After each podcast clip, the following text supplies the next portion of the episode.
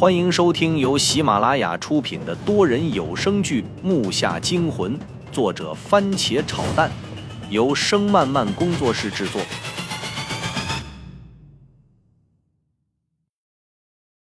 第一百零四集。好吧，好吧。我提起武谨慎地进了周震进去的屋子对面的那个屋，一一排查，有些东西上还沾着不知名的血液，看得我直恶心。就在我检查到最后的时候，周震的声音传了进来：“喂，过来一下。”他说得很急促，我还听到好像是类似于老酒的门被推开的声音，颇有恐怖片的味道。我闻声赶了过去，一进屋就看见周震在床的旁边半跪在地上，不知道干什么。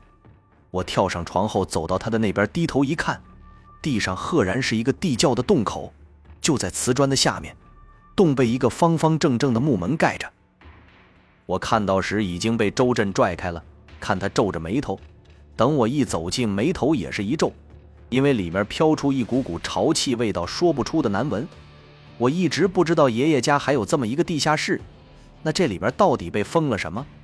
我看了看周震，想问问他的意思，他却站起身向旁边走去。你干什么去啊？我搞不明白这个家伙葫芦里到底卖的是什么药。找个干净的地方吃点东西，现在下去连打火的氧气都没有，去送死。周震说完就出了门，留下了呆滞的我。我半天才回过神来。当初回到爷爷家都有一种温暖而幸福的感觉，总是一大家子围在一起谈天说地的，几乎每天都会听到大家的笑容。可是现在我竟然感觉到了一丝恐怖和凄凉，不禁心里一痛，强忍住没有让眼泪掉下来。我一定要继续的查下去，直到这些事儿结束为止。我走出房屋，进了大院，看见周震独自一人坐在墙根处吃着面包。我走过去坐下，从包里拽出一瓶矿泉水，拧开送到他面前，道：“你这个人还挺怪的呀，吃面包不喝水，不怕噎到啊？”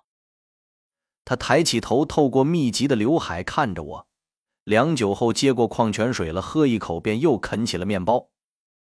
吃过了乏味的午餐，我们俩再次回到了地洞的那个屋子。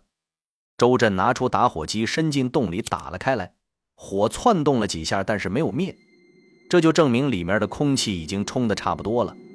从入口处延伸下去有条楼梯，因为没有荧光棒，手电照的地方又非常的有限，周震用他那把刀把倒在地上的门砍成好几段，然后又把地上的衣服撕成无数条，分成两份绑在了两根木棍上。我们俩没有汽油，但是他却出了屋。我还在想他出去干什么去了。过了一会儿，他拿着两根散发着柴油味的火把回来了。我靠，你哪弄的油啊？我心生好奇，这小子怎么一天神神秘秘的？隔壁的四轮车里。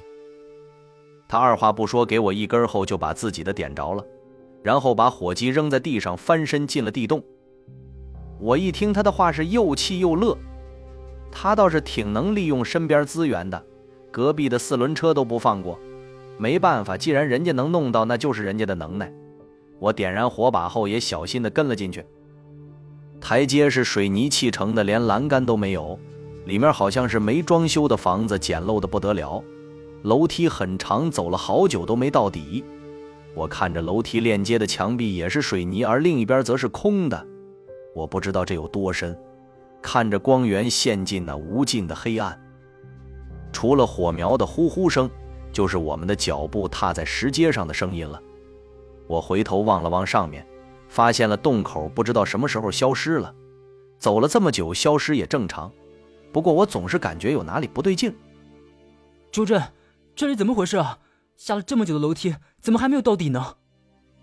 我拿火把到处照着，可是这里面好像什么都没有，除了楼梯剩下的就是黑暗，火光根本照不进去。我说完，周震又缓慢地下了两层，然后停了下来，道：“好像是鬼打墙了。”他的声音在这潮湿的地下室里又降低了温度。听完他的话，我头皮一炸。鬼打墙，这样都行？这可是我爷爷家呀，就算是地下，怎么会有鬼打墙啊？我不解地问道。现在时间紧迫，我们今天就得查完出去，然后在哈尔滨住一宿，就得赶去大连。看来周震也很着急。